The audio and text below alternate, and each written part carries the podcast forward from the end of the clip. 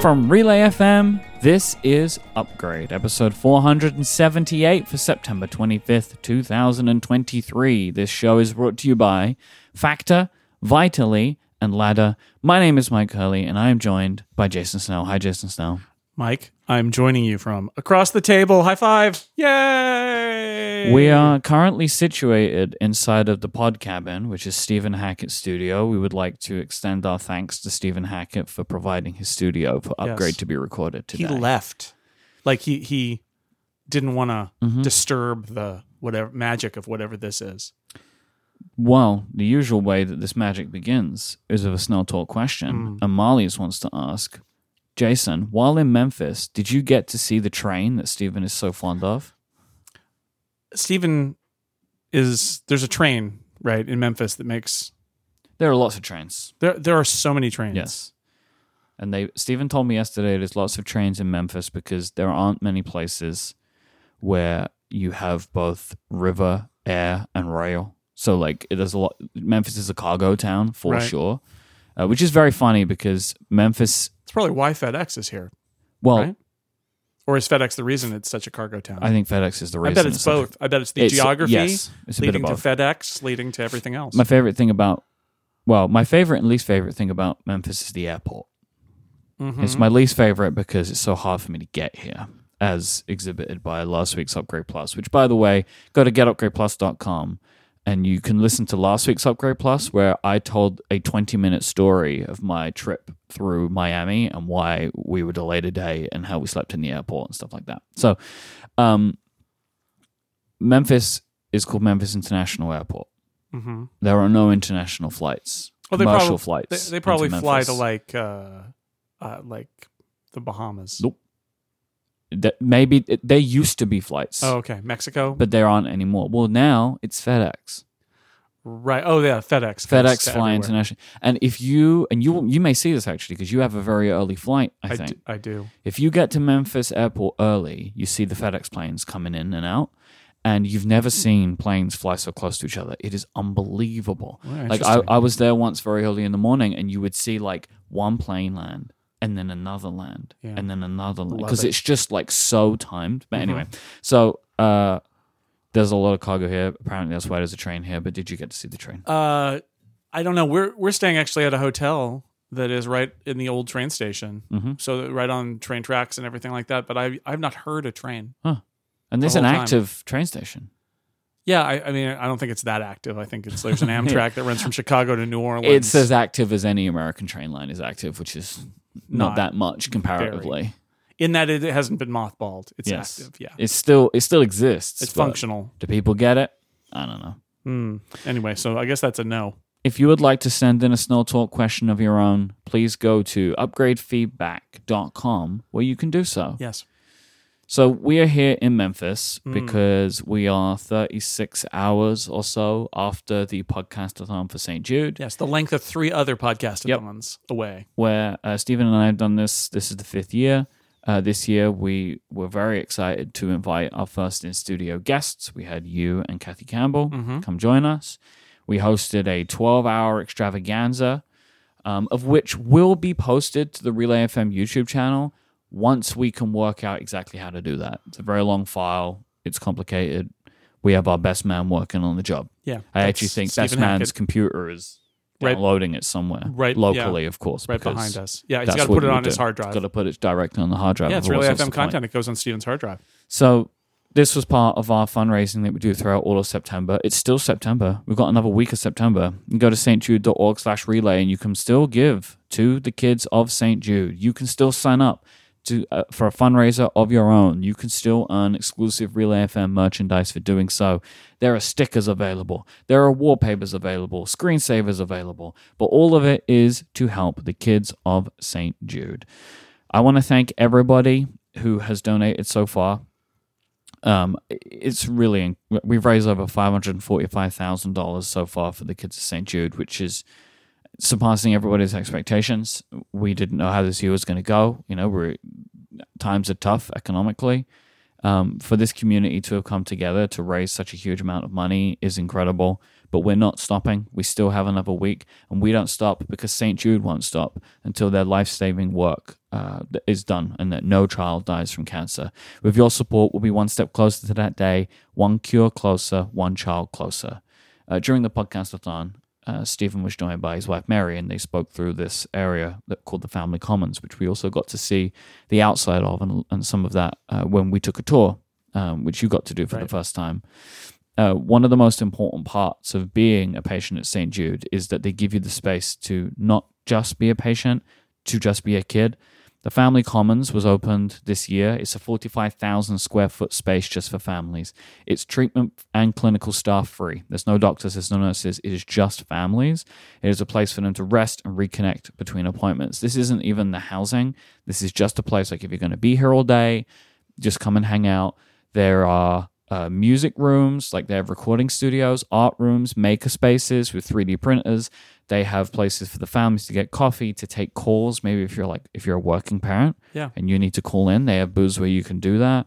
Um, this space came about from the feedback from parents of St. Jude, um, from their patient, like St. Jude patients, so the parents of patients who were looking for spaces where they could get downtime together. So St. Jude built it. Right. Something other than the hospital cafeteria, Yep. which is traditionally the place that everybody has to go to if you have a moment where you need to do something or you need to get out of the context of being in a hospital.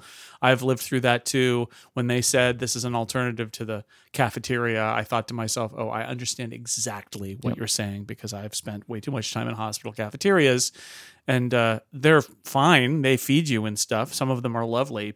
they're lovely people. It doesn't let you escape that you're in the hospital, It- though. exactly. Whereas this is a refuge. In fact, you said we got to see it from the outside. That's because we're not patient families. We weren't allowed in. Patient families only, not tour groups, not doctors, just the people who are doing uh, who are who are at St. Jude for other reasons to give them a place that is Yep. not medical. In the 10 years that I've been coming here, I've been to St. Jude a lot. And over time, the tour groups have less and less access to the hospital, which I think is actually a really good thing. I mean, It's used, we used to be able to go into the hospital Mm. and they would show you some, you know, you wouldn't go to where they were treating people, but you'd Right. be going inside and seeing some of the rooms and some of the waiting areas and stuff.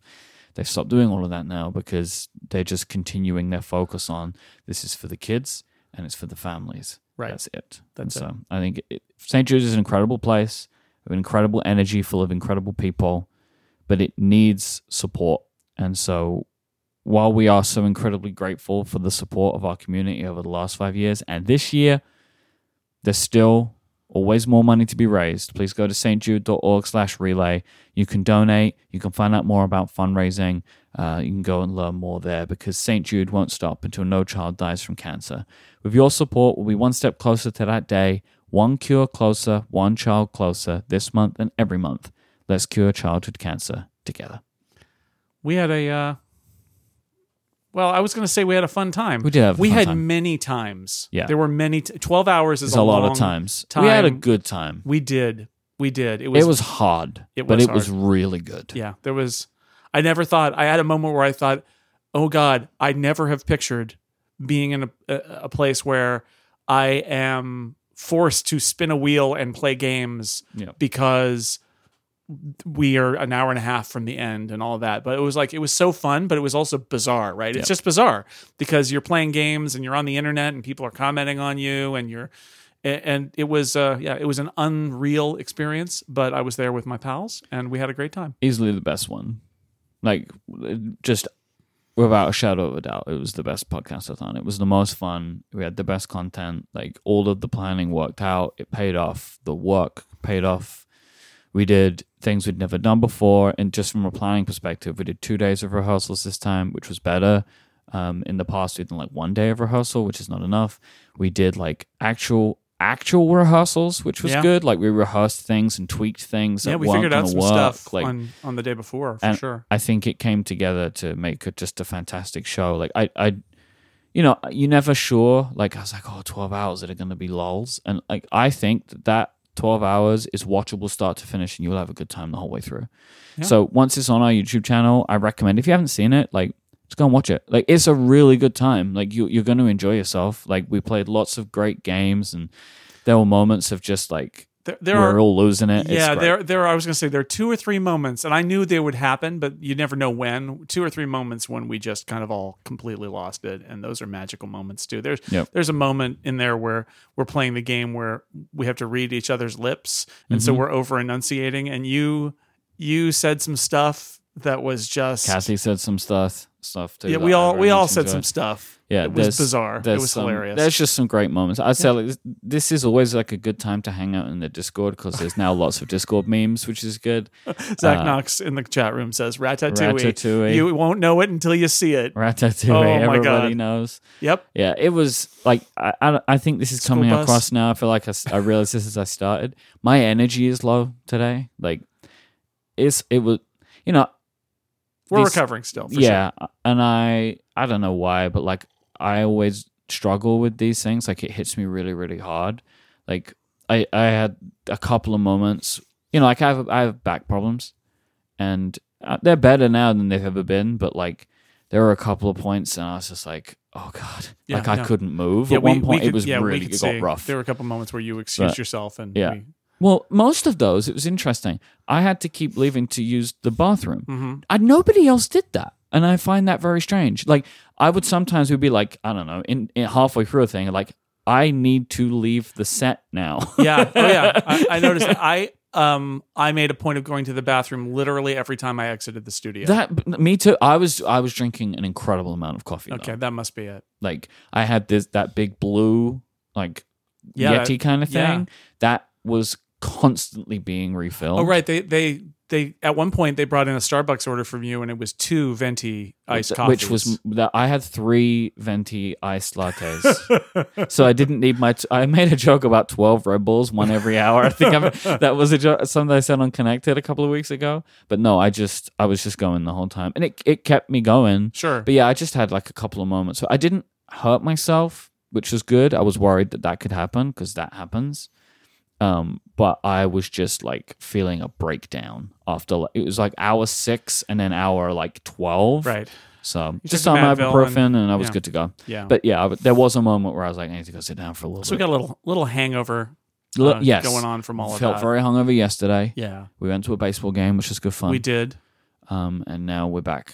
We're back. This is uh, it's a Sunday. we're recording upgrade. on Sunday, by the way. Yes. This won't come out on Sunday, but we're recording Right. on Sunday. Just so you know. So, So if anything happens the- in the next 24 hours, don't blame us. Don't blame us. No. stjude.org slash relay. I have some uh, some of your favorite follow up, which is Follow-up. more GM follow up. Oh boy! you love- How will General Motors Corporation make me angry Every today? time I see a story about GM, I think about you. Thank you. So GM have hired more ex members of Apple's services team for its in-car entertainment division. Oh, good. This comes from Zac Hall at 9 to 5 Mac. Friend of the show. David Richardson, GM's new vice president of software and services. Uh, prior to being hired by GM, Richardson worked at Apple for nearly 12 years. His last role at Apple was director of engineering for Apple's cloud infrastructure. And also Baris Cetinok, who previously worked at Apple for nine years until 2021. During his time at Apple, Cetinok worked as a senior director over product management and marketing for iCloud, Apple Pay, and other digital services. They join Mike Abbott, who left Apple for GM a few months ago to head up the whole project. So he's clearly bringing his lieutenants, it would Yes. seem. Yeah. This is fascinating, right? Because as weird as it is to think of Apple as a hardware, software, and services company, um, so the argument here is, well, you know, it's not unreasonable. GM is a company that also sells products like Apple does, Mm-hmm. and they want to get into services. On a pure business standpoint, Makes I- sense. I get it. Yep. The problem I have, and look, maybe I'm sure these people aren't dumb. I'm sure they've got a plan. My problem with it is And if, stock. if you go, if I go back to the CarPlay decision, hmm it's partially a this fantasy that GM will be at the center of your life.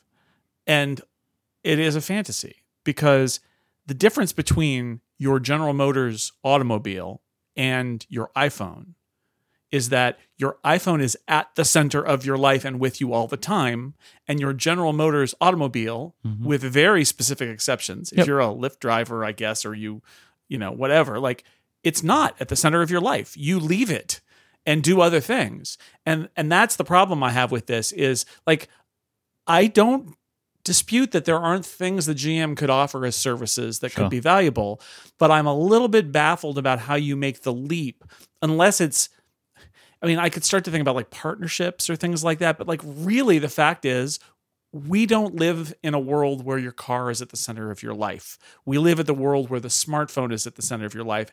And it feels to me like they're trying to say we want to be like Apple. And like you can't, you, you just you don't, I don't want to say don't even try, but what I want to say is know where you fit in people's lives. And Yeah. by spurning CarPlay, I feel like they don't know because that is the that is the like the root of all of this is no no your car is more important than your phone and i'm sorry it's no it's never more important than your phone This is this is always thing I talk about this a lot from a Oh, different. you made me mad again Oh, what no, happened no. general I'm sorry. motors Ah! I'm sorry. Uh, this is like a thing that I think about a lot when it comes to like the App Store, where there's like a, a not necessarily like a delusion of grandeur, but just like an idea of grandeur, right? Where every big company believes that they are the most important. exactly And and like sometimes I sided that idea of like who are Apple to tell Facebook what to do, right? Like why can't why does one get to tell the other what to do? Why can't they both tell each other what to do? Why can't they both just do whatever they want to do? right And this is GM saying no one tells us what to do in our car. Right. And like I, what I'm saying I understand that totally but I don't and I understand that when and I agree with that when it also can benefit the customer but as of right now it seems like it can't maybe they make the best in-car entertainment system ever known to man Mhm. maybe and then we can all say well they were right to do it but it just doesn't seem like that could be possible because of what you're explaining of like in-car entertainment now connects to our phones Mhm. but like, I know it annoys. Like, I know like Tesla owners and Rivian owners are frustrated about the fact that it doesn't use CarPlay, but it's not like because it's bad. They would just like it because it would be easier. But Right. everything I've seen is like, oh, people like like what they make, right? Like, Yeah, the challenge is integration with services, which Yeah. is why I have so much pause when I see this because there are a couple ways that this goes. One way is they say, well, we work with podcasts, but only with this podcast partner or these, po- only with Spotify. So listen to Spotify. And if you don't use po- Spotify for podcasts or music, is the other example and here. music is happening all the time, Then- right? then like different cars have different partnerships Right. with different services, Right, and Apple is, has been more aggressive with that. Like Yeah. Tesla now does both Spotify and oh, Apple does it? Music when it Okay. didn't used to. But so that's part of the danger is like there's an app you care about. There's something that you really care about, and your car is like, nope, the use and and it's and it's your car saying for you to use me, you need to change how you live your life everywhere. Because you need to change the services that Or, are on your phone. Do the manual Bluetooth connection, Right. drain your phone battery, like Which is not- which great. is not No as good. We've moved past that now. Right. So so that's that's part of it that concerns me. And the other way that this could go that concerns me a little bit is do they have the fantasy that like, well, but what we're going to do is we're going to start our own music service, you see. And then what you'll do is you just won't subscribe to Spotify or Apple Music anymore. You'll take your GM music with you when you leave your car, which as we know is the center of your life, and use the GM music app on your phone to listen to music. Oh, I'm God, I grooving didn't with GM now, everybody. Grooving Woo. music Yeah. Yeah, GM. Groovin Music, G- GM. from that's it. GM, and then you could get like good media, which would be the television app. Yeah, uh You, know? you just keep doing Yeah. that down. there. The thing that surprises me about this, I think, is like all these people are leaving Apple. To, so there is a vision, right? Somebody Yes. has a vision because all these people are leaving Apple to go to GM. And it's not like I'm saying Apple's the best company ever, but like if this is the work that you do, if you and if you care about this work, you're doing really big, important, interesting work at Apple. Maybe they want a smaller team. Maybe they want, you know, I I don't know, but it's just very intriguing to me that not just one person left. Now, this one person is able to, I'm assuming, entice other people that they have worked with to come over to GM. I mean, maybe they want to build something new. Yeah. I mean, Maybe, maybe maybe it's interesting. Maybe, they're it's getting paid more. Maybe they're working in a eh, you know place with a lower cost of living. Maybe they just want to build something new, and that this is an exciting idea to reformulate what. because that's the a big car- thing, future of the car That, is, like I'm assuming these people are leaving California and going to Michigan to do this, right? You I would assume so. I mean, they might have a they, They might have a a, California a office. California office. I don't Which know. again, like that. See, that's the thing. Like, if GM had set up like a place in California to do this, I'd be like, right? Because that would just be an interesting choice of like they're serious, you know. But who knows? We're gonna keep following this uh, as it goes on. Your favorite GM entertainment system? yeah, we have to come up with whatever we're going to be. Well, this yeah. is. I guess this is Upshift. yeah. I guess this is upshift. We welcome. We just backed into it, huh? Huh? I've just Beep, changed. beep beep. Upshift. I've just changed. If you look, saw in your podcast player that this was always Upshift, That's we've then- retroactive. We went back in time. we, we retroactively changed it to the Upshift Yeah. chapter. So I again, I would love, and this will probably happen at some point. I really would love to know what GM legitimately thinks about the future of services on their cars. Because the other thing I want to say here is that it's not all about CarPlay. Like, I feel I feel pretty strongly that if they if this is really a great strategy, they should welcome CarPlay. They should just allow CarPlay because what they will say is you won't need it, you won't want it. Our stuff is going to be better. But what it feels like they're doing is trapping you Yeah. and I don't like that. And and um, I don't know if this was it would like this at the bank, but I have I have been in and around enough big corporations to know that sometimes big corporations behave as if the thing that they're doing is rational because culturally or because of the leader in charge even if even if individual employees know it's not this is what the company is going to do Yeah. and I just get a big whiff of that from mm-hmm. GM here is that this is a big swing that they've said they're going to do. And all of us are sort of down here going, wait a second, do you really think? And I think you get that tunnel vision sometimes too.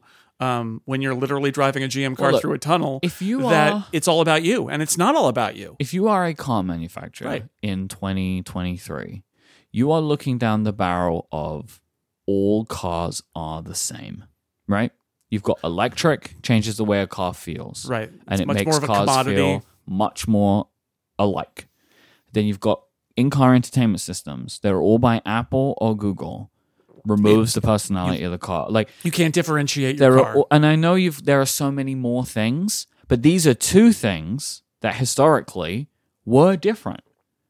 And like it's interesting to me that Ford has gone so far into CarPlay because Ford, I feel like were the first in like trying to really like with that Ford Sync thing, really Mm. right, with trying to differentiate themselves. Maybe they learned their lesson. They, I think they did because I think uh, they started so early that I think they realized people don't like that kind of stuff. But that's what I feel like. I could imagine some longtime car executives being like, "No, we must plant our flags and say why we are different, and we can and what, and so we cannot lose the in car because they think that that's not as important. Where they know there's nothing they can do about electric. Right. I get the strategy. I just think that it comes from a place that's sort Not a of good one. delusional. It's not a good one. because they've already lost it. Yeah, They're not, not the center one. of people's world. They have to find. You have to That's- find new ways Yeah. to differentiate. Right. Best product is the one that does the best at integrating with Yeah. the rest of your life digitally and has the best in-car and experience where it's, it's as the some things that should matter is the comfort of the car the way Right. that it looks right like these are the things that should matter the the uh, what you get for your money Mhm. and like this is where companies like i think hyundai are having a great time right now because and kia because they're making good looking electric cars that are decent priced with a lot of stuff inside and it's shooting them up because they're realizing well that's how we'll differentiate i don't know this is no car podcast what do we know It's a hard thing. Yeah, I'm sure Sam Abuelsamid will write in. Well, and just like a bunch of listeners, Uh, and a- and bunch of Casey, they're yeah. all just like, "What are they doing over here?" Yeah, but right that that's the I think that is the conundrum and and it's the idea that you now have a mobile device that's at the center of everybody's lives and it's not the car, it is the phone and that any service that they could try to monetize that isn't based on very specific in-car data is something that the phone's going to do better. Mhm. So, what? How do you differentiate? And two ways are build a wall, or differentiate on the places where you can and leave the rest of it alone. I think with electric cars, as an owner of electric cars, I think that you know you can control some things about your electric car driving experience and your charging and your battery state and all of that.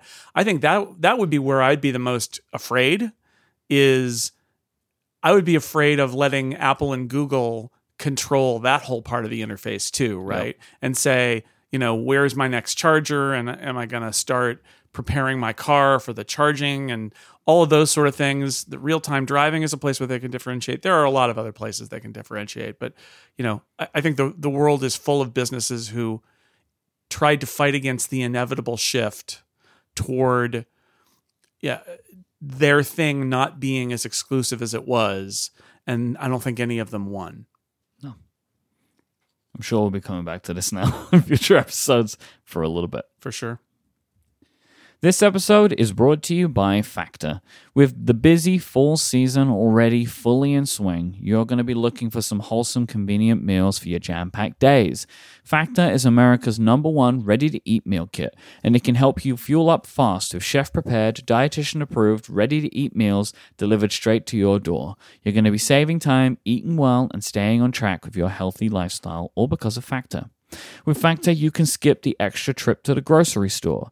Their fresh, never frozen meals are ready in just two minutes, and you have more than 34 flavor packed options to choose from every week. So it's not just like the food is being delivered to you, it's being delivered to you in a state that is basically ready, right, Jason? Like you just you just throw it in the microwave in some instances. yeah i mean you can heat it up in an oven if you want to or you can just Okay. microwave it for three minutes and it's ready Yeah, which is fantastic. Instant, That's yeah. convenient and high quality. I know you've spoken on the show before about like the ingredient quality is good, like, and it's better than the kind of stuff that you would find in its class. Exactly right. It's it's uh I was anytime something comes to in a box to my house, I'm a little like, okay, is this going to be any good? And all the ingredients were uh, very high quality. That was the thing that really jumped out at me. And you can also level up, get something extra special with the Gourmet Plus options that are prepared to perfection by chefs and ready to eat in record time. So you can treat yourself to some upscale premium meals with ingredients like broccolini, leeks, truffle butter, and asparagus. I must be a fancy boy because I like the sound of all those ingredients. Plus, you can keep your energy up with lunch to go. Factors effortless, wholesome meals like grain bowls and salad toppers with no microwave required. Then, to finish your order, choose from 45 add ons, including breakfast items like apple cinnamon pancakes, bacon and cheddar, egg bites, and smoothies. And you can rest assured you're making a sustainable choice because Factor offset 100% of their delivery emissions to your door, along with sourcing renewable electricity and featuring sustainably sourced seafood. This September, get Factor and enjoy eating well without the hassle. Choose your meals and eat fresh. It's so simple with their flavor packed meals delivered directly to your door, ready in just two minutes, no prep, no mess. Head to factormeals.com slash upgrade50 and use the code upgrade50 to get 50% off your first box. That's upgrade50, that's upgrade50 at factormeals.com slash upgrade50 to get 50% off your first box. A thanks to Factor for their support of this show and Relay FM. So you wouldn't know it considering we spoke about GM for 20 minutes, but it's uh, new iPhone time. It is. So we've got iPhones. You got iPhones. I have an iPhone. What do you have? All of them. Okay, so you have one of everything, right? I have one of everything What do you my review. What are you using most though? Well, I mean, I literally got it here in Memphis. On so uh, Thur- Friday? On Thursday, Thursday Thursday. night. So I migrated my 14 Pro to Mhm. the 15 Pro Mhm. just to have that as my in pocket like. experience for the for the weekend, basically. And then I have one uh, in a box getting re- that didn't get delivered to my house that I have because I wasn't there. Yeah. that I have to go back to. I have the iPhone 15 Pro Max, which I bought here, um, and I'm mostly migrated. So I did the device to device transfer. It went way better for me this time than last time. I have a to do list of things that I need to check. It's most like anything test flight related gets all messed up, right? And I have to sign into some stuff. But by and large, things have gone well. They're working well. The only thing that I've not been able to do yet, which I say is actually quite an important thing, uh, I've not been able to move my eSIM over. And I think the reason is because it can't connect to my carrier network, right? Because I'm here, my carrier is in the United Kingdom, and so when it's doing the activating part, like it's it's like connecting to your network, and I'm like, oh, you're not going to be able to do that because I'm roaming. So it can't. Yeah. That's what I'm expecting is the case. Uh, but I'll take care of it when I get home. I did it last year, uh, and I'll do it again this year because we still in the UK. It's not the all eSIM thing, so you can use an eSIM, but you can also use a regular SIM. Mm-hmm. Where in America they're all eSIM, right? And so last year I got my physical SIM transferred to an eSIM, but we just need to go eSIM to eSIM. Uh, and maybe I'll just need to do that when I get home. So right now I've got two phones. I'm trying to use the new phone, and so I'm carrying around in my bag my old phone, which I'm tethering to when I'm out of the house. Sure, and course. that's working great. Um, but it's new phone time, so gotta talk about new phones. So Yeah. obviously I'm on 15 Pro Max natural titanium. Looks good. It looks real good. Mm-hmm. Like I miss gold. I know. do. But I also got my Apple Watch Ultra, which I'll talk about later on in the show. Pretty good match. They, They look are. pretty good together. And so that's the consolation for me. Um, and I feel like I saw yours that you have the blue, right? I have a the Pro Max in blue. Pro Max in blue.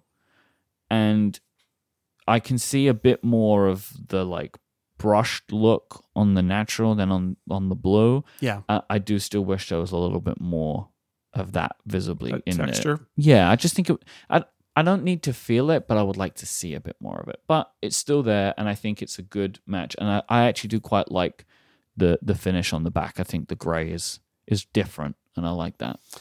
Yeah, I'm never going to get super enthusiastic about the gray, but I Mm-hmm. do think that the natural is a much nicer look than I really thought it would be. Seeing it in on multiple phones since I've been here, I think it's a really nice look. Um, for the record, the blue titanium is, I would say, not as close a match to the Midnight MacBook Air as I thought it was. It's just not quite right. Okay. It's, it's a little lighter, Mhm. actually, Mhm. uh, maybe a little bluer.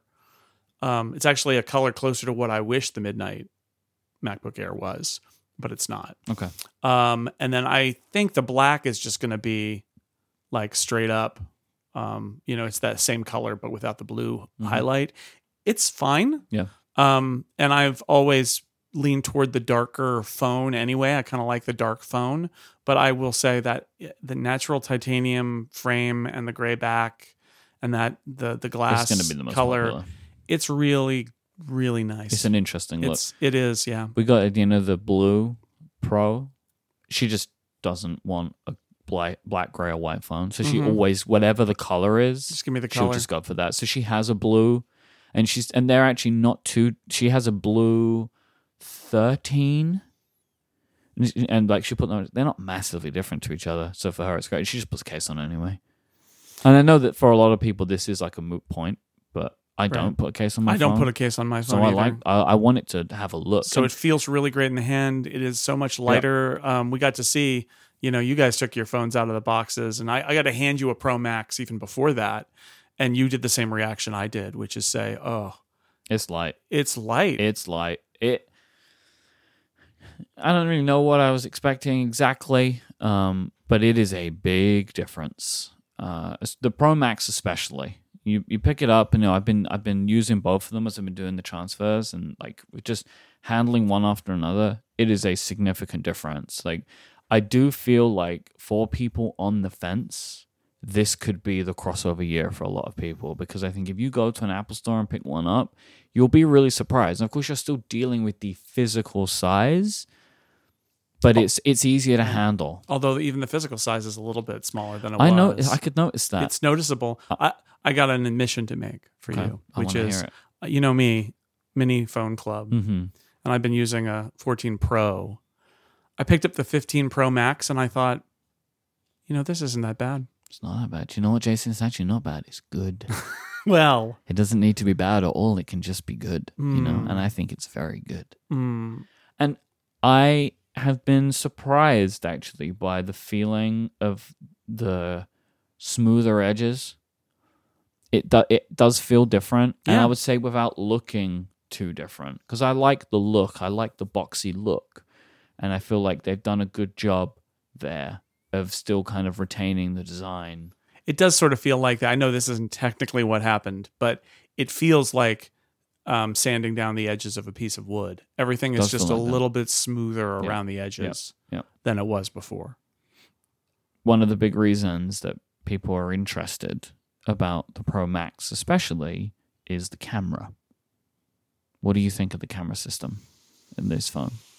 I took some pictures. I posted some on Mastodon. I posted my first actually on Mastodon, um, out the hotel window down Yep. to the street, and like first off, I should say the camera system on these phones is very impressive. Yep. The 3X on the Pro is very impressive. The image stabilization is very impressive. The 5X, though, like, it's a lot. And there is a gap between 2X and 5X where you're sort of digitally zooming into the 2X instead. But if you want to go for distance, like a thing I do from time to time is try to zoom in on something and take a picture Yep. and then zoom in on that in the Photos app so I can read like what that thing is that's far away. Like I did this at the baseball game last night where I got up to the counter and they were serving the person in front of me and there was a refrigerator in the back of the bar that had these cans partially turned away of beer and I was like what beer do they what beers do they have? That was and. I zoomed in Yeah. and took a picture and zoomed in and literally was able to read the cans to figure out what beer I wanted. I got the peanut and banana porter that's uh, made in honor of Elvis. You got me a Shiner Bock. and I did get you a Shiner Bock. Well, I got a Shiner it. Bock for the group, and But I took the- it. You took it, so it was for you retroactively. Mhm. So, um, so that part of the 5X is also kind of mind blowing because I was so far away from some stuff, and you could like read the stuff in the window, and like really just very impressive. Yep. If you're trying to do telephoto photography, Like I haven't had as much experience with it yet with the system um, of my own. I've just been kind of playing around with it. The thing that I am most shocked by is the image clarity at the 5X. It to me looks as good as the 1X. Like the sharpness of the image, the color, the overall clarity of the image is great. I didn't necessarily think it wouldn't be, but I didn't expect it to be if I think about like the introduction of the other lens types that Apple's done before. The ultra wide was never as good as the main. The telephoto was never good as the main. And they came they leveled up over time to make a more like stable and steady look across all of the lenses. And I think for first out of the gate with the tetraprism telephoto Oh, yes. lens, I think that they've they appear to me at least to have done a very good job with admittedly like six photos that I've taken. Like this is a much longer period of time thing. Um, and there's other stuff that I, I'm intrigued to see. Uh, you know, what I'm hoping for is something I don't think will happen, which will be that the macro lens turns on less. But I just think that the gate is like the the the, the barn door is open on that one. The horse is bolted. Like if I want the 48 megapixel lens, the focal distance is is not going to be the same. Um, I'm intrigued to play around with the focal length change stuff a bit more. Like I've I've pressed the button and watched it change from like it like 24 to 28 to 35, but I don't really fully understand yet what I will get out of that. But I want to learn. I think the way, and I, I asked Apple about this, I think the way it works is essentially between 1x and 2x. Those stops are to give you the equivalent focal length. yeah, But what they've really built in is not because what I asked them is, is there anything special about those stops? And my impression is there isn't. That Apple's, what do they call it? Photonic engine, the pipeline, the image pipeline between 1x and 2x, which is so between taking all 48 megapixels as the source or taking zooming into the middle 24 megapixels of the source um or 12 megapixels of the source anyway in, in that on that 48 megapixel sensor they are at every stop along the way processing with the, what they said which is they're grabbing the 48 and they're grabbing the binned and they're doing a bunch of processing and they're putting it together and they're outputting a 24 megapixel image. So um essentially those things are affordances for people who are comfortable with those sort of like stops because it feels better to say 35 millimeter than it is to say 1.5 or whatever but that they're processing it everywhere along the way between 1x and 2x through that image pipeline and that's one of the ways that they can get a much better quality image out at 24 megapixels I'm just happy to get the 24 megapixels. Like I was just sitting here taking some photos of you because I was like pressing the little buttons to see what happens at 1x. The images look really good. Color is good. Like the we got good lighting in here, but just overall the detail is very good. It's like this is the thing that I am excited to spend more time doing, like mm. just to see like how good is this 24 megapixel stuff. But I like that these focal length things exist. If anything, just to maybe help me frame an image a little bit differently, easily. Um, so I'm gonna play around with it. Like I'm gonna see what it does. One of these image these images that I just took of you, it did the automatic like, hey, could this be a portrait thing, which is which is fun.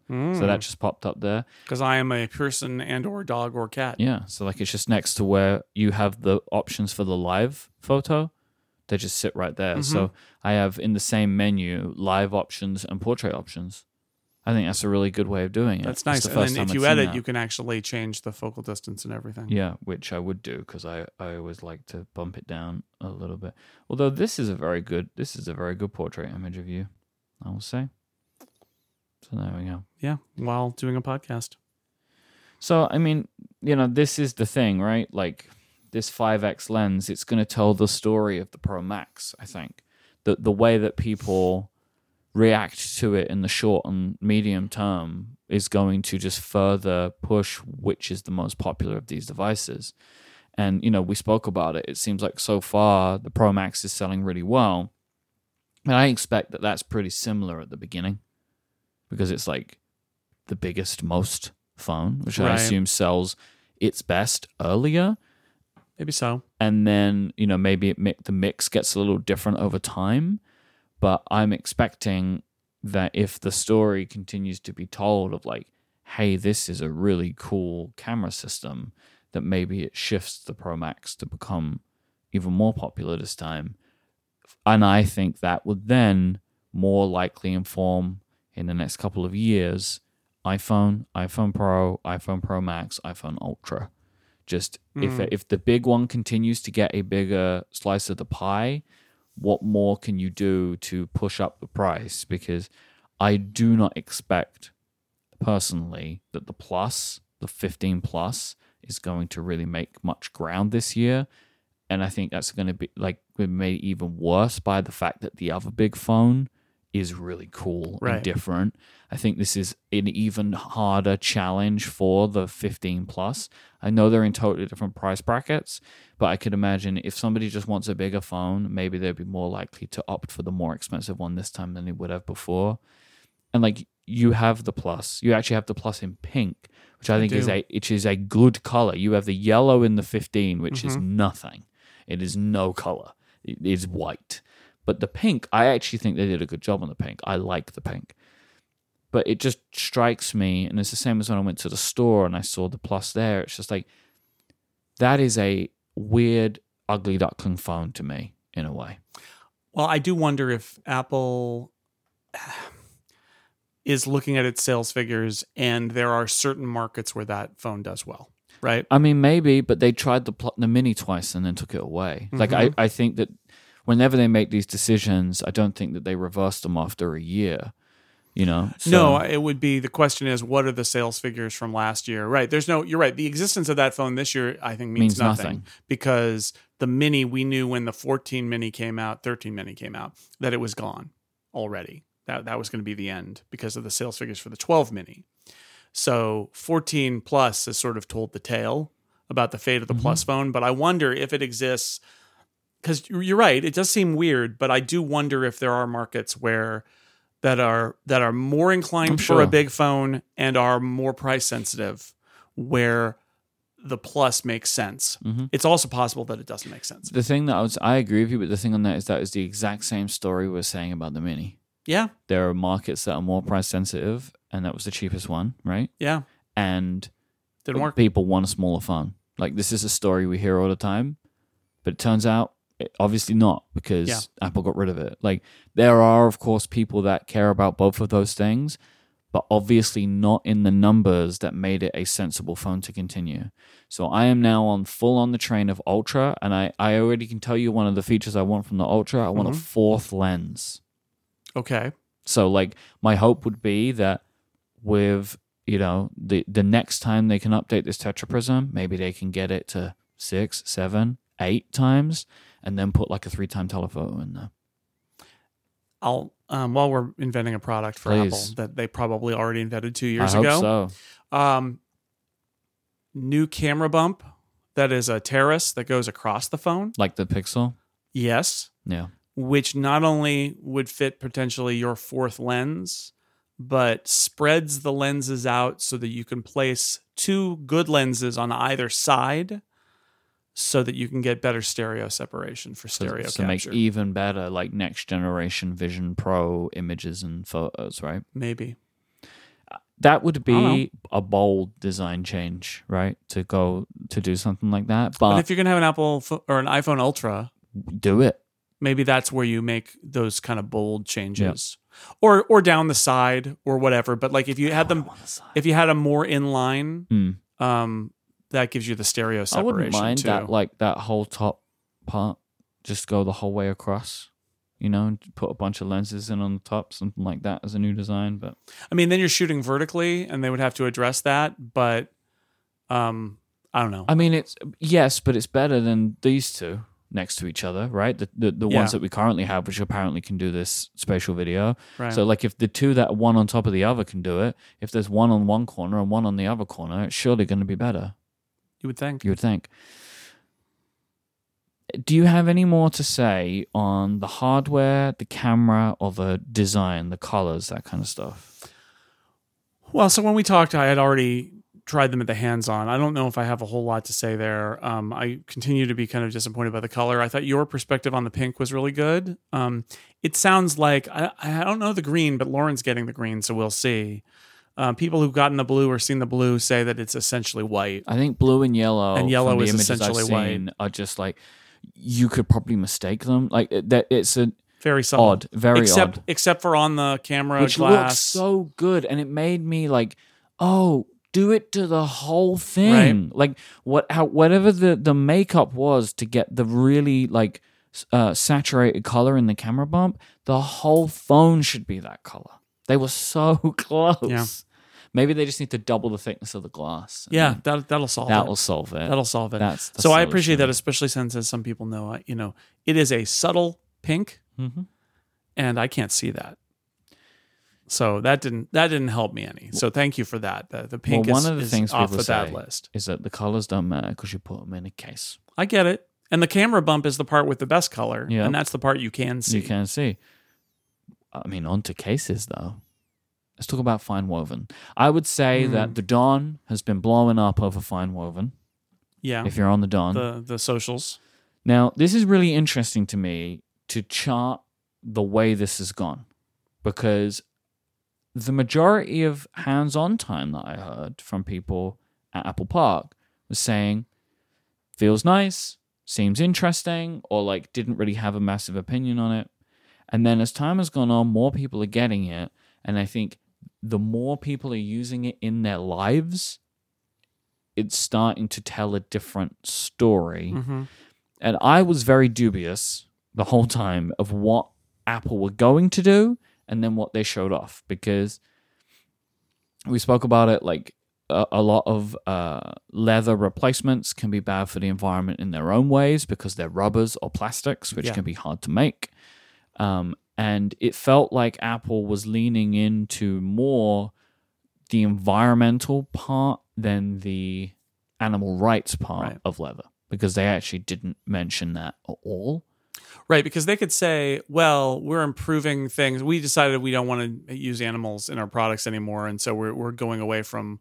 Uh, and cows are very bad for the environment, so we're going to go away from that and replace it with vegan leather. And then they know that they're going to get truth detected immediately, and it's going to be like, "Aha!" But that's But plastic, they and you're ruining the environment. So they're like, "Forget over it. Forget they were it." just like, we've done Yeah. this because it's better for the environment." And maybe the way that they make the FineWoven cases is just like manufacturally better for the environment, Maybe. or whatever.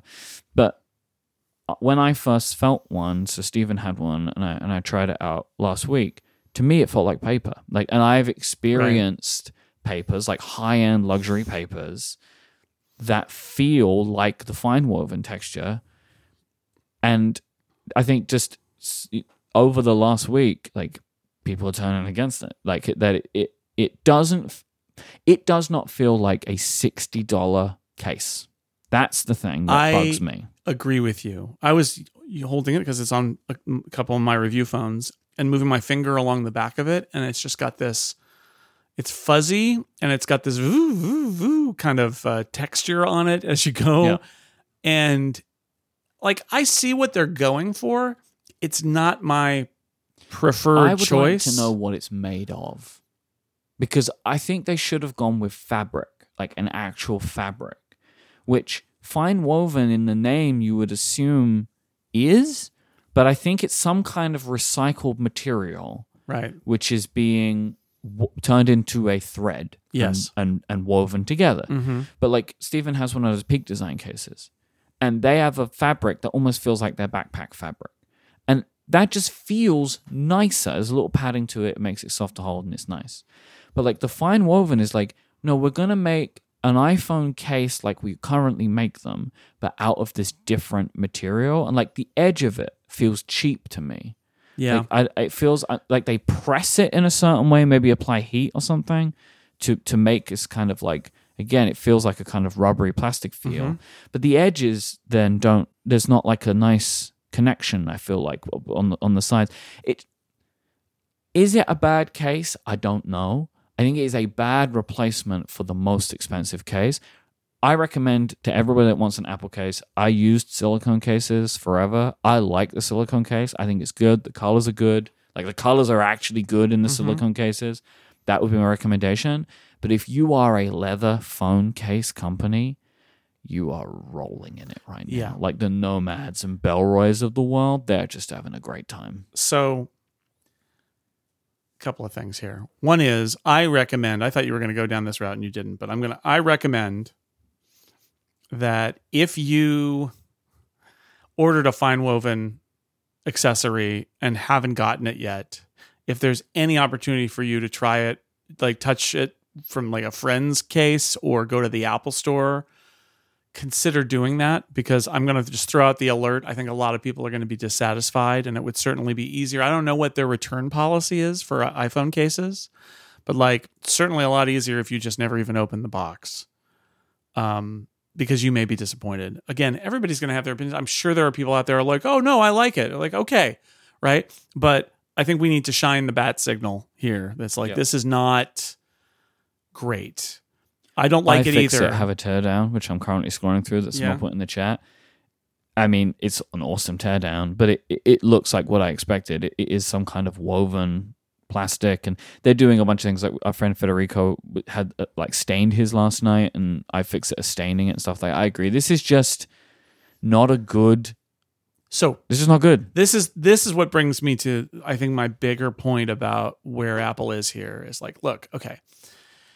Apple accessories are more expensive. Why are they more expensive? Because Apple wants a big product, a big price margin. There are a couple reasons for that. One is they're the only company that can make cases that have the Apple logo on it, and some people want to have an Apple logo on the on their case because they want to show off that it's an iPhone. And if you put it in a case that's not clear, you don't have an Apple logo. Okay, so they got that going for them. Um, they are the original equipment equipment manufacturer, so they know all the specs.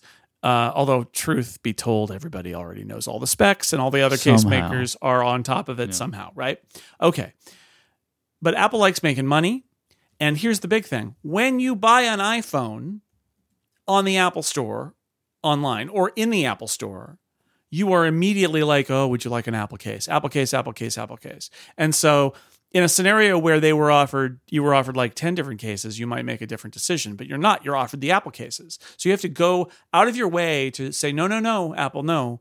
I'm going to get my phone from you uh, next Friday, but I'm going to shop around for cases. And where do I do that? I guess on Amazon or whatever. It's so much more convenient just to take the what Apple gives you. Because you've got to assume as well, like you said, right? Like any third party case that you're going to buy is is not designed with all the knowledge in mind. Like I've seen a lot of cases for the pros that have a cutout for the action button. That's not what you want. You want a button in the case. Mhm. Apple did that because they know. They know. So like when you're at that checkout screen, you're like, well, I could get the case from X company, but d- how well is it going to fit? I know the Apple one's So going to fit. This is the power of that. Um, and Apple makes these cases. So they make the silicone one, which you have recommended to people. I don't love the silicone one because every time I pull it, put it in or pull it out of my pocket, it Mm-hmm. I sticks. understand. I right? understand that. I don't like it. It's one of the reasons I just go caseless, but I used to have a leather case.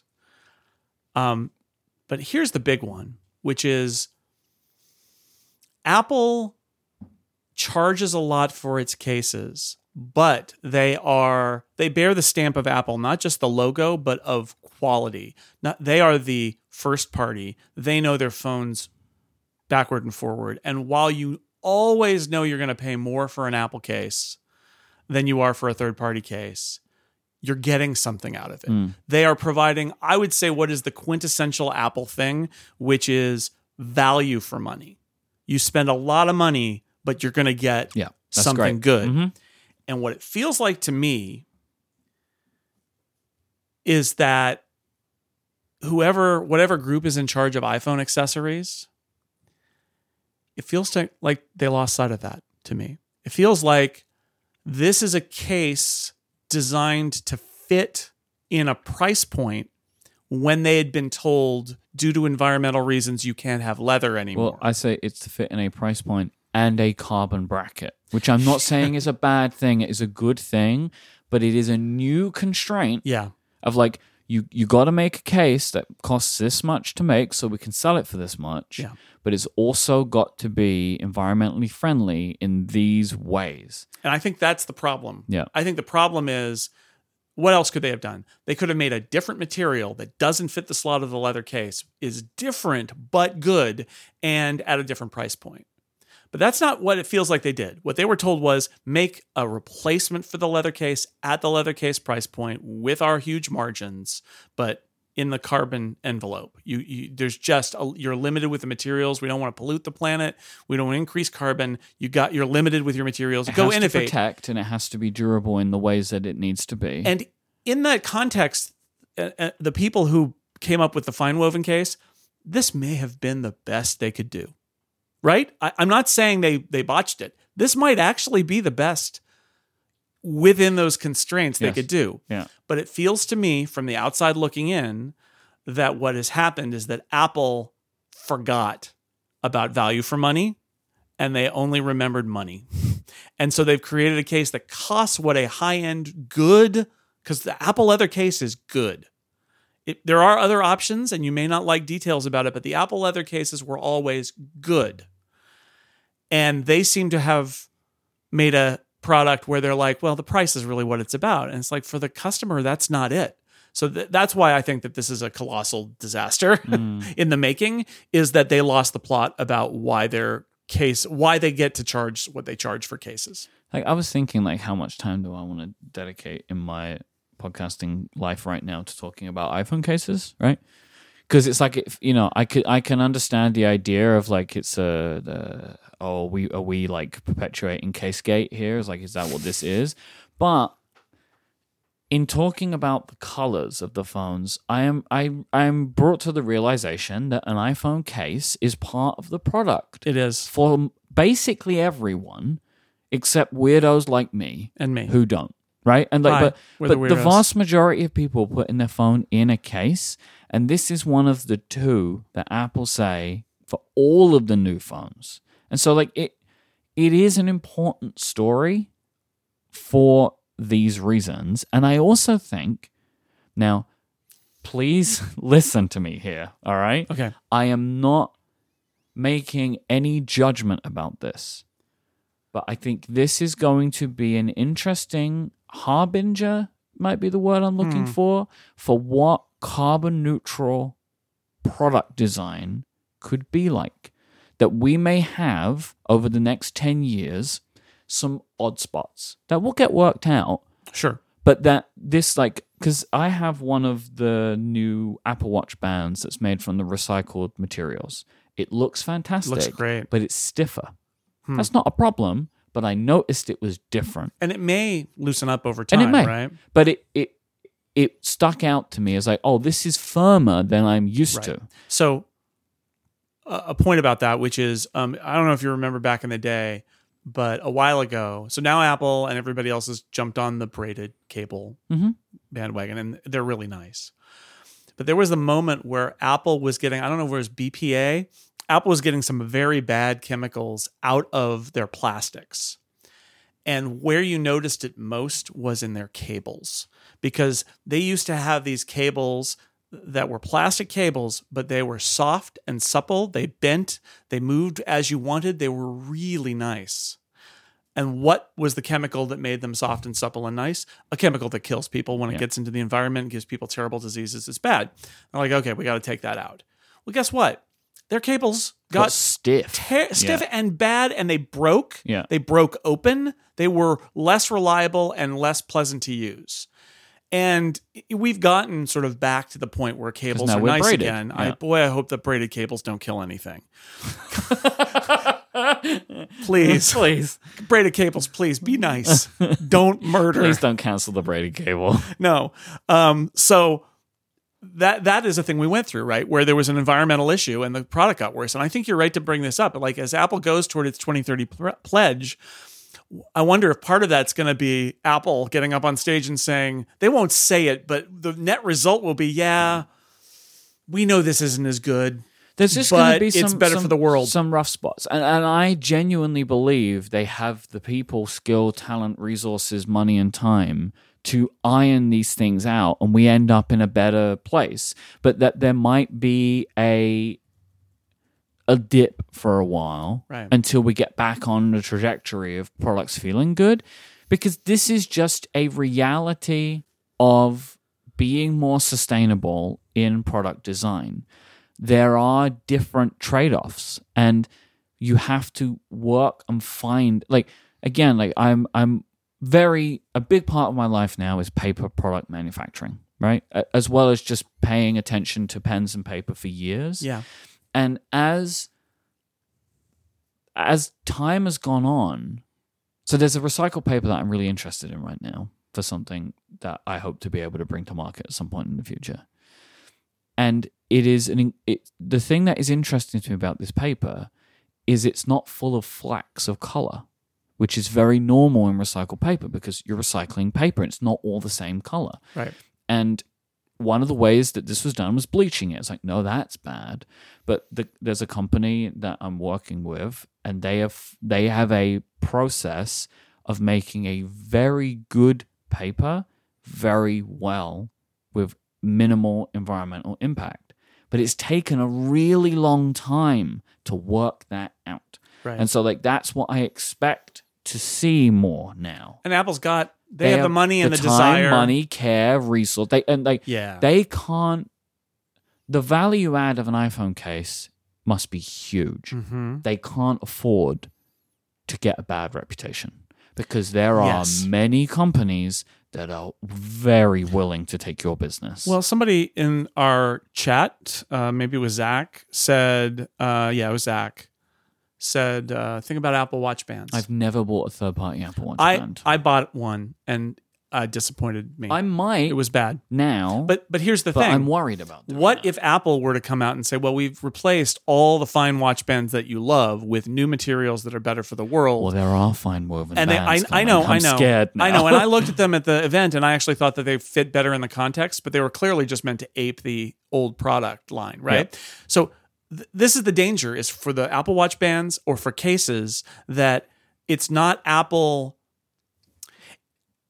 If if they're not perceived as being yeah, they, you're it's expensive, but they're good, right? It's expensive, but they're quality. If the perception is it's expensive and you shouldn't buy them because they're not very good, they're mm-hmm. just they're just trying to take more money out of you. That's when the magic spell collapses and the reputation becomes don't buy the Apple stuff. Only buy the iPhone from Apple. Get everything from there. There have always been people who shop and are like, "Oh, I can get a deal on a third-party thing and it's a little weird, but it's cheaper." And it's like, "Great." specific needs like John Siracusa. Exactly. Right. But the last thing Apple wants, Apple wants its sweet, sweet margins, but it also doesn't want a bad reputation for its products. And that's the that's the danger. And I, I would go I want to come back to something you said earlier about like it's funny that we're talking about cases a lot, but so many people put their phones in cases. Reminds me of a conversation we had in one of my favorite episodes of Upgrade, which was something that actually every year Apple does a better job with this, which is it used to be so painful to move from one iPhone to another. Mm. So painful.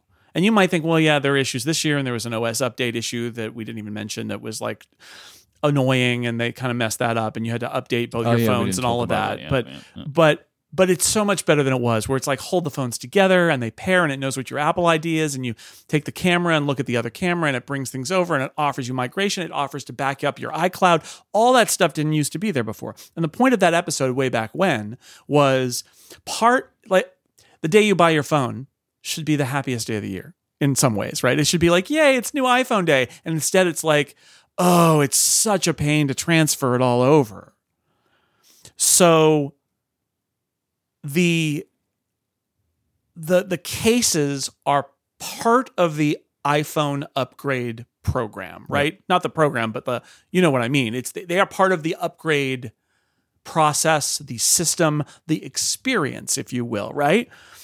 You get a lousy case, it hurts the iPhone. Because somebody is like, yeah, eh, because a lot of people aren't going to be finicky and they're going to be like, oh, I'm going to send this back and I don't like this. They're going to put it on and it's going to get stained and they're going to not like the feel and they're going to remember they spent 60 bucks or whatever on it. And they're going to be like, oh, this Apple case. And it, it's going to weigh down the whole product, Episode 56 of Upgrade. the upgrade the program. migration experience. oh, yeah, the migration experience. Yeah. That, also good. Yeah. Yeah. Uh, just as well on that as well. Like Stephen just posted this. We saw him taking the pictures before while he was helping us set up. It's true. He he on his case, on his FineWoven case, the USB C cutout is not centered.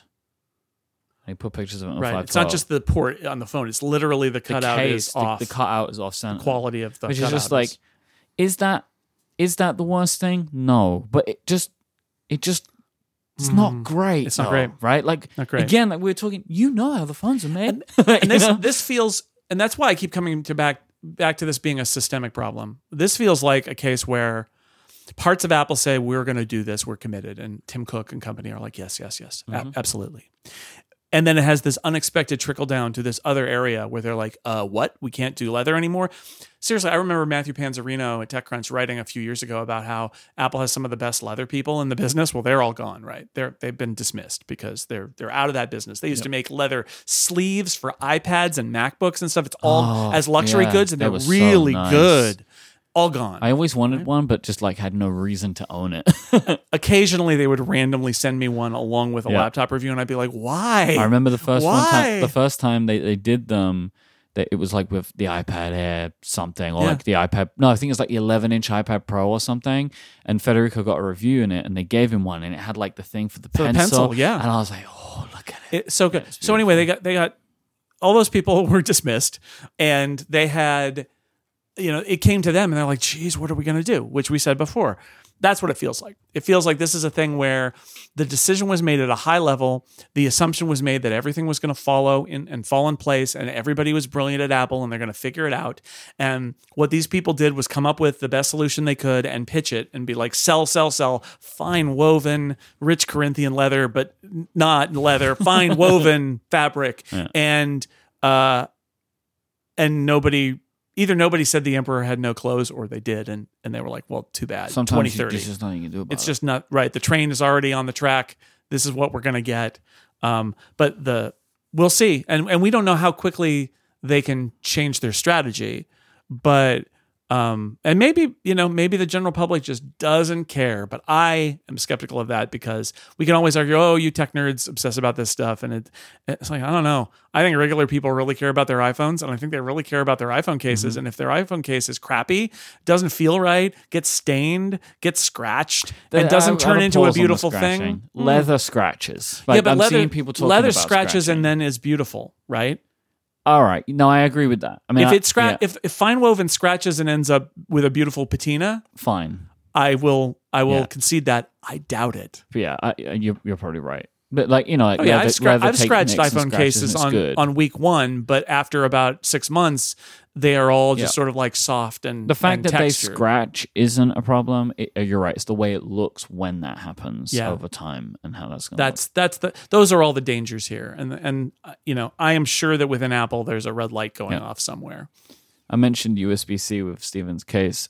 It felt so weird to plug a USB C cable into my phone Right? when I did it the first time. This just feels too big and it's weird and all odd. the all our mental um, processes for how we do this Yep. stuff, you don't think about it and then you re- you can actually feel your brain like deprogramming Yeah, because the do it. cables are just thicker, right? Like the connector of a USB C, right? So it's just like the the the feeling of plugging, like ho- the cable I was holding when I plugged Yeah. it, it just felt strange. it's different i had a um so i brought my other phone because i travel with it because i got the Mhm. i got my review units here in Mhm. memphis and um i had a moment where i looked on the floor today in the hotel room and i was like oh there's one cable down on the floor what is that lightning i was Don't like want oh that. it's the moment it's it's the moment where i look at a lightning cable and go oh it's useless to me i mean it won't be useless at home because i still have some lightning stuff AirPods. But yeah oh yeah and i did i did charge my airpods the other day and it but still i had that moment of like oh you're old now you're you're you're you're the past. I don't want you. you're anymore. fading into into irrelevance now that little cable down there on the floor What have you got on your action button? i i had put do not disturb on there and i realized i'm never going to use that Okay. right now i have camera which i know everybody's like oh but you could swipe. It's like i always try to swipe and i swipe the wrong direction. I try to tap and hold on the camera button and i, I it, it doesn't work for me. Um, so right now i've got camera. I think in the long run i'll probably have shortcuts. I just tried because I know if you have the camera on the action button, you can then use the action button to take photos. yeah so you leave your finger there. But you can't do that if you don't have camera. yeah it's only when it's uh, camera But on you the can action use. button I mean, I know you can use the volume buttons and that. Side, Yeah. but it is nice. I do like that idea of like press it and then you just like you're just taking photos. yeah, yeah. because the idea there is you build up muscle memory where you take your phone out and you press and hold, and it launches the camera, and then you go click, click, click, click, click, and it's all just. Mm. I might give that a go. At the moment, I have a shortcut there. This was Federico's idea to add an item to Todoist Mm-hmm. Because he said is like what's great about the Mac is you can just with a keyboard shortcut bring up an, an entry bar for any to do app that you want. You can't do that on the iPhone. You can do it with a shortcut, but the idea of it being a physical key is interesting. So I've set that up. I'm going to see how that feels. Yeah. And I've put um, we're going to talk about Watch, uh, Ultra in a minute. I put Do Not Disturb on that action button because that made sense to me. Of like, if I'm getting a bunch of notifications, I just squeeze the watch and they'll go away on all my devices for an hour or whatever, which I think is what I'm going to set it to do. But the action button is interesting. I, I don't like that I have the little mute icon. Icon in the bar, yeah, I don't Why like that is either. that there? I don't need it there. I don't. I agree. I don't need it there. Yeah, because it's right next to the clock. It's there all I the don't. time. I don't. now. I don't like it. I didn't need that before. Why do Right. I need it now? Mm-hmm. That I don't like. I like that the, the they put it in control center like we wanted them to. Yeah. But I don't need the persistent reminder. To me, I need a reminder if my phone isn't muted, right? Because that is then the odd thing. I don't need that there. Real time follow up. You can hide that icon. Oh. Says Annaline in the in the chat. Thank you. I will. I guess dig through settings. Yeah, I was gonna say it, we there's so much going on up in the in the uh, status bar now that you kind of want settings to that control I it. It's in sound and haptics. Show, Show in in status, status bar. bar. Oh, the Discord Oh, saves. Yay! Discord gives and Discord saves. Thank you, Discord. Well, I'm using my phone to record this podcast right Mm-hmm. now, so I'll uh, I'll I'll set it later. Set it and forget it. Okay, good to know. This episode is brought to you by Vitally. Customer success teams are facing a problem. How do they connect customer data back to their work? Vitally changes that. It's a new kind of customer success platform, an all in one collaborative workspace that combines your customer data with all of the capabilities you expect from today's project management and work platforms. Because it's designed for today's customer success team, that's why Vitally operates with unparalleled efficiency, improves net revenue retention, and delivers best in class customer experiences. It's the solution to help your customer success teams keep a better pulse on your customers, which maximizes productivity, visibility, and collaboration. You can boost your bottom line by driving more revenue per customer with Vitally. And if you take a qualified demo of Vitally, you get a free pair of AirPods Pro. So if you're a customer success decision maker actively seeking customer uh, CS solutions, working at a B2B software as a service company with 50 to 1,000 employees, and you're willing to explore changing customer success platforms, if you already have one in place, schedule your call by visiting vitally.io slash upgrade and get that free pair of AirPods Pro. That is vitally, V-I-T-A-L-L-Y dot I-O slash upgrade to get a free pair of AirPods Pro when you schedule a qualified meeting. Our thanks to Vitally for their support of this show and all of Relay FM. Did you get any review watches? I did. Okay. Which? Uh, I got the Series 9 Okay. standard Okay. in I don't even know I haven't I haven't taken it out of the box yet. Okay. because I was really concerned about uh, how I, I think I want to set that up attached to one of the other phones so that I can just walk around with it, but have it not be, or maybe it'll be my day watch, night watch. I don't know. I'm just a little concerned there because I use the cellular functions, and it means I probably have to attach. I think it is cellular, but I have to attach it to my. If I want to use it with cellular, I have to attach it to my AT and T account and pay a setup fee, and like That's I'm not sure I want to do that. For and- what? Right. Because I mean, To what re- to to use it and review finding? it, but, But there isn't like the major feature, I guess, of any interest is the double tap. which isn't Maybe your yet. watch has it. I don't know because I don't think so. I think was it mm, Marques Brownlee got a watch sent to him, with That- double tap. that had on? it. Interesting. and so he was able to use it for his Well, review. I'll have to find out. At it had like a pre-release version of 10.1 Hmm. or something on it. okay, yeah. So I, I I'm not taking it out of the box. Um, I'm not buying one, but I'll I'll, check it out. Apple Watch growth is slow. I mean, Yep. the the new um, processor, so it should be much more responsive and all of that. And I'm sure that apps will come out that will take advantage Oh, of it. On the Pro, there's a game that I play a lot, which I love, by the way. I recommend it's an Apple Arcade. It is kind of like a match three game. It's really good. It's like kind of like threes, and it's it's a great game. It is called Finity, F I N I T Y. okay, so it's like Period. Xfinity without the X. Sure. And it's an Apple Arcade game. I've been Mhm. playing it a lot recently. It opens so much faster. The animation looked broken when the app opened.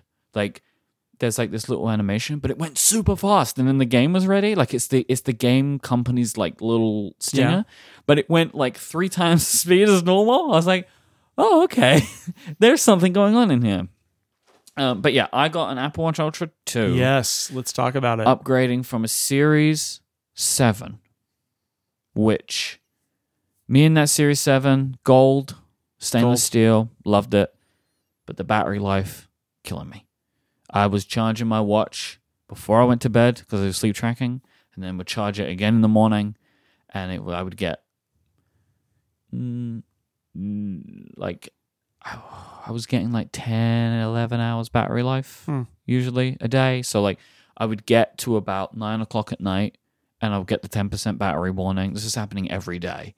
And that's with like, on average, I guess like the main thing for me there, like on an average day, I would clock in at about 45 minutes of activity, like exercise time, which is just from walking. So like that would just, that and just like regular watch use would kill the battery basically every day. So I was, and I held off getting the original Ultra because I wasn't sure that I was going to like the way it looked and felt.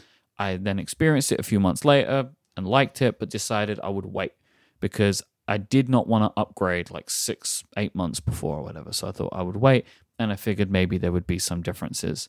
There are, but they're they're slight, I guess. Um, the look of it, I enjoy. It's big. It is big, but I knew that, and I but I like the flat display a lot. Hmm. Um, I like the color of the display. The brightness is wild. Like the, how bright this watch is is wild to me. And also, like what compounds with that is like when it's off, it looks on, and I like that a lot. Hmm. I don't. I never have liked the the the transition, and a lot of watch faces don't deal with the transition very well.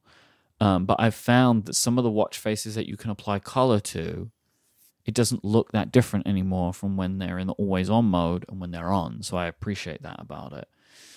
The hardware of the watch is interesting to me. The action button, okay, like I have not accidentally enabled it yet, but I know I'm going to, and I'm going to see what that feels like.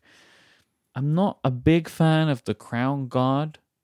I don't need that. Mm. I would prefer everything to be flat and there to be the crown. Um, the crown feels fine to use. It's I think it's a bit bigger, but it's also got the kind of texture on it. All of this stuff is fine. The the overall thing that I don't the only thing that I actually really don't like about the Ultra 2 I knew is that it's too tall off the wrist. Ah, It's big. It's a big watch in a dimension that I don't want it to be big in, but that just is what it is. What I know about this watch that I didn't that, that I didn't have so much about the the Series 7 is I will wear regular watches more with being this watch owner than I was with a Series 7 owner. I feel like the Series 7 could kind of fade into the background a little bit when wearing nice clothes, mm-hmm. but the Ultra 2, I don't think I will be as comfortable in. And I have a couple of yeah, watches you have some nice dress and watches. so I'll be able to wear those again. Where the reason I haven't is because I, I, I always want to get the activity information, right?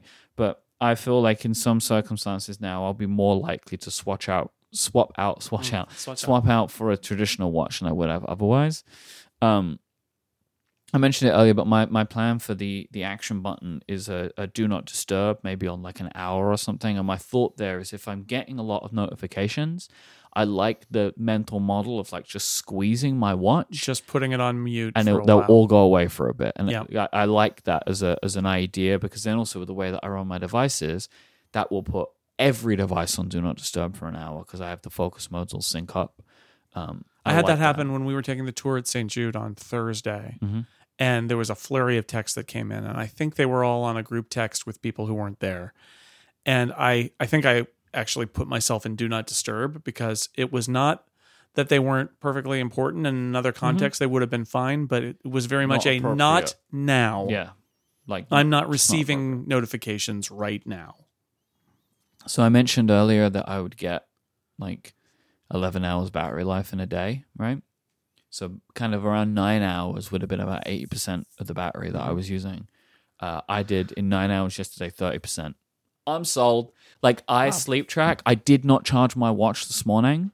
The last time I charged my watch, uh, I don't actually remember when it was now, but I have 61% battery. So this will last me all the way until tonight when I put my watch in charge, take a shower, and I'll be ready to go again. Like I'm very excited about th- that.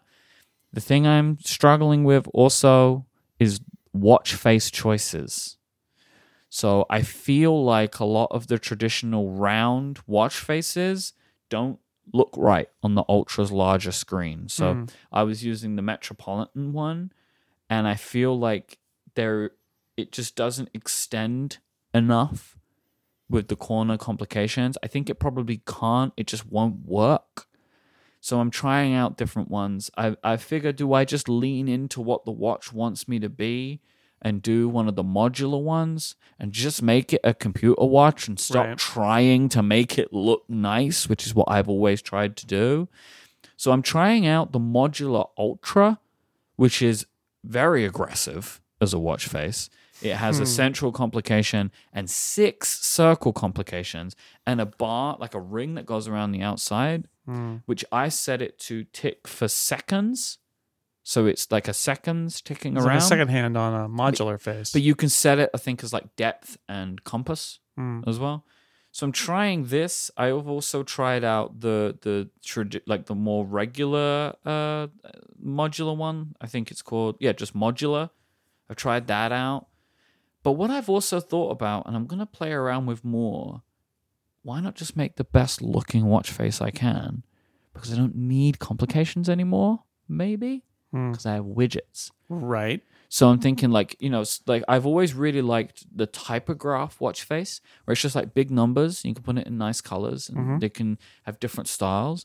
And then all I need to do is just scroll up and I have my widgets, which for me, funnily enough, my widgets and my complications pretty much the same because the things that I want to know, Yeah. it's pretty limited, right? It's like, what's my next appointment? What's my activity today? Am I running a timer? And what's the weather? That's basically all I want my watch to give me. Widgets give me that too. So I'm thinking that maybe I just try and make something that looks attractive and gives me the time, which is ultimately what I'm looking for when I look at the watch. And then maybe I get used to swiping up for more stuff. I'm not sure about that yet, but I'm going to play around with it. But the the watch faces that I have usually gravitated towards, which are the round faces, they don't work for me anymore. Um, I've also always really liked California, Yeah. which looks great full screen too. So I might give that a go. Oh, that's really nice. I think that looks really nice, and I've I've tinted them orange as well because it matches with the the action button. This is the other thing is like I'm not sure how all my bands are going to work, so I bought three bands that have orange in them. So I bought the the new Nike one, the the blue one with the orange stuff, and this is these are great. Like Looks the, great. the design of these. I got the trail one, which is like cream and blue and orange, and then I got the orange uh, ocean band as Hmm. well. So that's kind of for me of like I'm replacing what I would typically wear, and then I'll see if I. I've always liked the magnetic link. I've not worn that with this yet, but it's there's a lot of orange on the watch, which I do like, but not always. right. I would have maybe liked to have seen that not be the case. The orange on the crown is fine because it still has this. The the LTE ones still have red, right? Mhm. Yeah. But then the orange action button, I don't know. I will say it's not as orange as I thought it was. Like, but it's still pretty orange. But in my mind, that it was a bright orange, but it's still Yeah, that's the Golden Gate. Bridge. It's international orange. Is the Golden Gate Bridge international orange? Yes. Oh, because I thought it was more red. Well, international orange is a little more. Is it a little more red?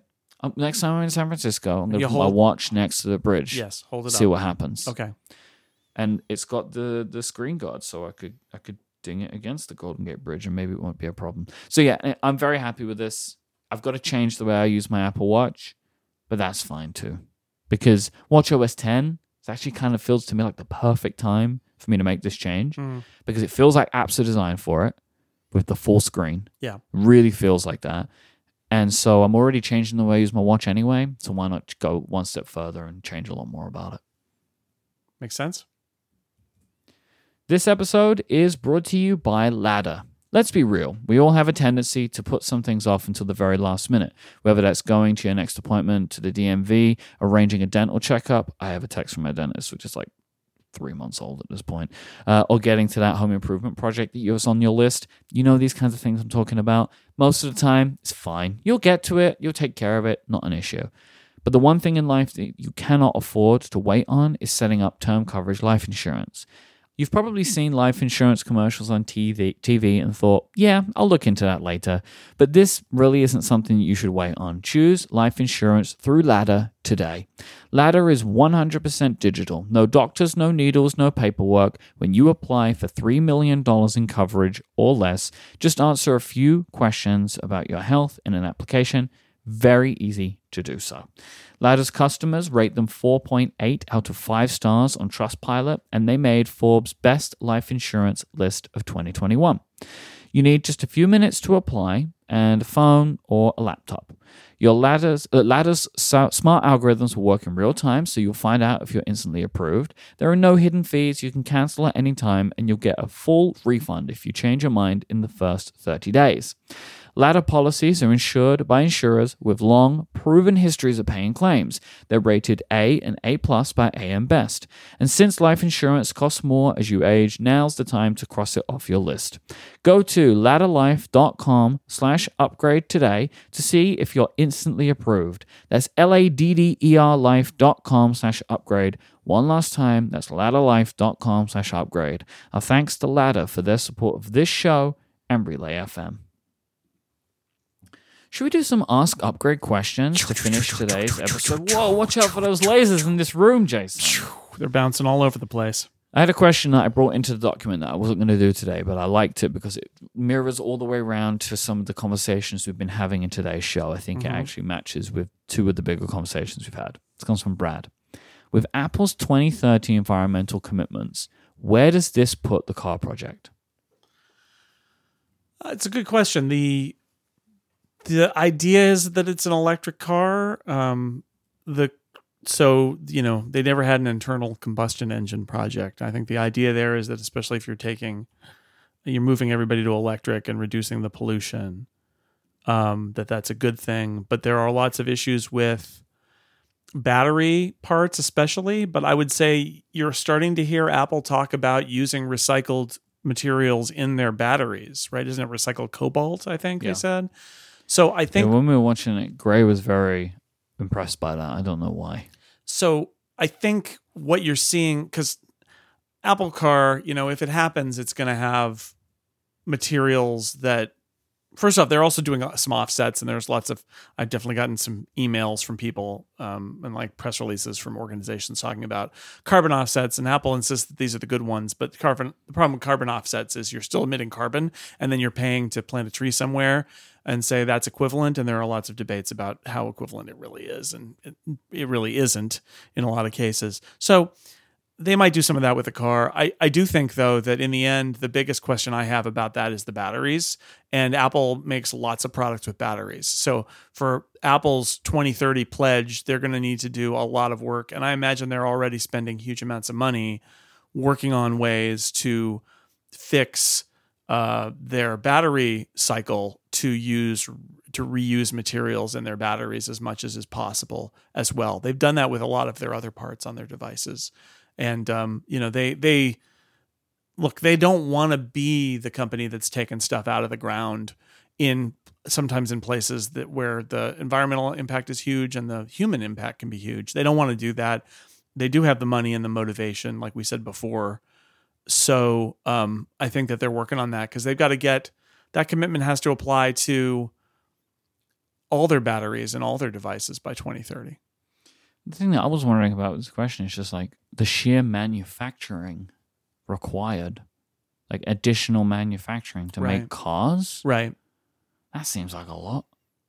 Yeah, well, that's the question about the whole car project. Is Yeah. it does seem like a lot, doesn't it? Yes. Maybe they would have a manufacturing partner, and they would make sure that their electricity is, or their, you know, they would offset it by buying electricity over here and saying this is for that plant or whatever. Yeah. I don't know. It, if they it makes work it harder. out though, it, it it does give them just another reason to say why they're doing it. You know, like we're Mhm. we're trying to remove more cars from the road, but there are questions still about whether electric cars are actually that much better.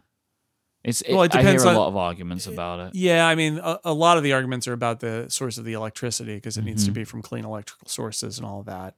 But in the in the end, they're devices that don't Yep. burn uh, gasoline and therefore em- literally just emit those gases into Yeah. the air. So that's good, but you have to have it has to be backed by a lot of other things. Because as well, that's how Apple are doing it too, right? Like I forgot about that, but uh, again, I heard in MKBHD's review, and it was a, a reminder that was surprising to me of the carbon neutrality of the Apple Watch is also all the electricity you'll ever use to charge it. Is the way that Apple like that's to make it a fully carbon neutral product. It's not carbon neutral manufacturing, but all of the electricity. If Apple by 2030, every product Apple makes they are also building into that idea the electricity to power that product for its expected lifespan. Right. That's hard of a car. yeah, how, yes, it's true. That's a lot of power. Although the trick there is that you can also build a model about the increase in the percentage of green sources coming in. And Mhm. my guess is Apple's not paying for green energy for all the electricity that charges all the Apple Watches. They're paying for the percentage of electricity used across the world to charge Apple Watches that's not coming from a green source. Yeah. Right. That's what they're doing. Yeah. So they could anticipate that over time that percentage is going to go keep going down, Mm-hmm. and so their their cost there will go down. But you're right, cars use a lot of electricity too. I think what what I find most interesting about this environmental commitment to Apple, well, it's two things. One is their scale and their resources put them in a unique position. It makes it harder because every Apple product is millions, right? And and um so they can't source like a part for a phone unless they can have many millions of them. And it totally changes how they do business. But they also have massive resources. So for a company like Apple to do this, really interesting. They're probably going to push in a lot of areas and even create momentum in areas that that might need that momentum, but they need somebody behind it. So I find that fascinating. And the other thing I find fascinating is, and and this is the semi-political version of this. I'm sure Tim Cook and Lisa Jackson know what they're doing. What they're doing is preventing other big companies from claiming they can't do it Yep. and and that's really interesting because they're going to make life harder for their competition and for other companies and other businesses because everybody's going to be able to say apple is doing it why aren't you? And the little trick when apple does this sort of thing is Apple is always, of course, uniquely positioned to do it better. So it gives them a competitive advantage. Because if the world comes in and says, Apple's, you know, you have to do this because Apple's doing it, and the, their competitors like, okay, they're not going to be able to do it as well as Apple, and that's going to hurt them or cost them more, and it makes Apple um, more successful. So there's that business aspect of it too. And if I had an investor, I was an Apple person, I had the investors come in and say, "Why are you doing this?" That would be the answer is we think we can do this. Everybody's going to have to do it and we're going to do it better than everyone else. And so we're going to win. And so it's good for us as a business to do this. That's the way you make that argument. Anthony asks, do you think that ProMotion having the word pro in its name will preclude it from ever appearing in a non-pro Apple product? I have I have some thoughts about this because it hasn't yet, right? So like we have the dynamic island, but there is not a promotion display, and there is also not an always on display. And I feel like promotion at the moment maybe and the always on are kind of linked together. But anyway, this is the the the higher refresh rate display, right? Is the promotion technology. Mhm. So my expectation for this is that at some point down the line, promotion is enhanced, either higher refresh rate or they add something else to that technology, which will then allow a version of promotion to be on a different display. Do they call it promotion? Maybe. I don't know. Like maybe it gets a different name when it's you know a different refresh rate. I am surprised Apple have yet to go to 90 on the regular iPhones. Like they are falling behind competition in that regard. If people care about it, I don't know, right? Um, it's spoken a lot about in tech YouTube videos. I care about it, but that's one of the reasons I buy the Pro phone is I like it to feel really smooth. Um, but I think that that's probably what will happen is that at some point, you know, maybe the Pro phones go to 240 frames per second, and then they bring 90 or 120 to the regular phones. Yeah, I mean, my short my short answer here is Apple um, names will never preclude Apple from doing whatever it wants. Right? There's no oh we can't do this because it's if the moment that Apple thinks that it makes sense for whatever reason for the non-pro phones to have promotion, they will add it. So the question is just you know, and they'll say, "Oh, look, literally the iPhone 15 non-pro on Apple's marketing pages when they talk about the fact that it's got the processor from last year, they say that it was tested in pro environments, tested by the pros and now available to you. That's how they pitch that. So like they can they can work around it. So I think the answer is going to be promotion held out of the non-pro phones is a thing that will happen until it they have enough stuff in the pro phones and it's inconvenient enough to hold it out that they're I like this is the dynamic island argument other than the fact that pro is in the name. The dynamic island argument is, oh well, do you withhold the dynamic island from everywhere uh, that isn't a pro phone in order to sell pro phones? And the answer was, well, no, it, we'd rather have that everywhere. I imagine that at some point, 60 frames Yep. will become a feature that they're like, no, this should have it. And maybe the answer is they go to 90 frames if people care. If people ca- don't care, they'll go to 60 frames at some point and they'll be like, nobody cares above this. And it'll, they'll say, and it's got promotion, yay. I think now 60 currently. No, but not not on the or is it 60 and 120 that we have currently? Okay. So you've got your high frame rate and your low frame rate. They'll bring it down if they want to and if it's convenient for them. And maybe they'll bring it down because they've got a higher frame rate. But mm-hmm. but maybe nobody cares about the higher frame rate. Um, and maybe promotion is good enough for everybody. In which case they'll just put it in there. They don't care. And Bo asks, what configurations are each of your 2022 MacBook Airs along with the color? They're next to each other. Wait, this they're- is they're beautiful. touching. They're they're yeah, they're touching. Just a little bit. We're both on our MacBook other. Airs. We both have the same color. Yeah, they're both 13 inch midnight Yep. M2. You got more GPU power than me. I got the 10 core GPU. I don't remember why I did it. I just did it. I, I think it was, for me, I wanted 24 gigabytes of RAM and one terabyte storage. I might have ended up with like some kind of package and added one thing. You know right, what I that mean? might be. Well, this is the story of this: is we have seemingly identical laptops, but you spent a lot more money on yours than I did on Correct. mine. I have a 10 core GPU, or you have a 10 core GPU, 24 gigs of RAM, and the terabyte storage. I have 8, 16, and 512. Yeah. So I don't have the base model, but I have much closer to the base model than you do. I'm trying to see now. Because I'm expecting that there was some kind of like limit of some kind. Yeah, that you were in the in the buying uh, thing, and uh, you had to go to the higher level and then configure that one. So you Well, ended up with the actually, it doesn't core. look. It, uh, no, that's the 8 core, 10 core. Oh, they only do eight and ten now. Yeah. Huh. Okay. Like they only do eight core CPU, ten core GPU in the M2. Oh, they don't do the eight core GPU. Oh, I found it. It's under a different button. Why does it say new? I don't know. This is very confusing to me. Oh, I was looking at the 15 inch. Oh, That that would be why I was looking at the 15 inch. So let me look. If I do the eight core GPU, because they only do eight and ten in the in the 13 inch. yeah. It turns out it didn't make any difference. I just went with 10 core GPU for whatever reason. I went with more more G's. more G's in my PUs. Mm-hmm. Uh, I do a lot on this machine, so I just was like, oh, I'll bump it up and go the extra. And this is my main computer. This is what I do Ah. all of my work and on. it really, not mine, so I'm fine. I love it. Yep. Uh, please don't forget, go to stjude.org slash relay, give often, give generously, and help us support St. Jude Children's Research Hospital in their fight against childhood cancer all throughout September. You can send us your feedback, follow up, and questions at upgradefeedback.com. You can check out Jason's work at sixcolors.com. I'm assuming you'll probably have some device reviews within the next. Don't give me a deadline. The next time, within the next amount Yeah, of within time. an amount of a span of time, I will review devices.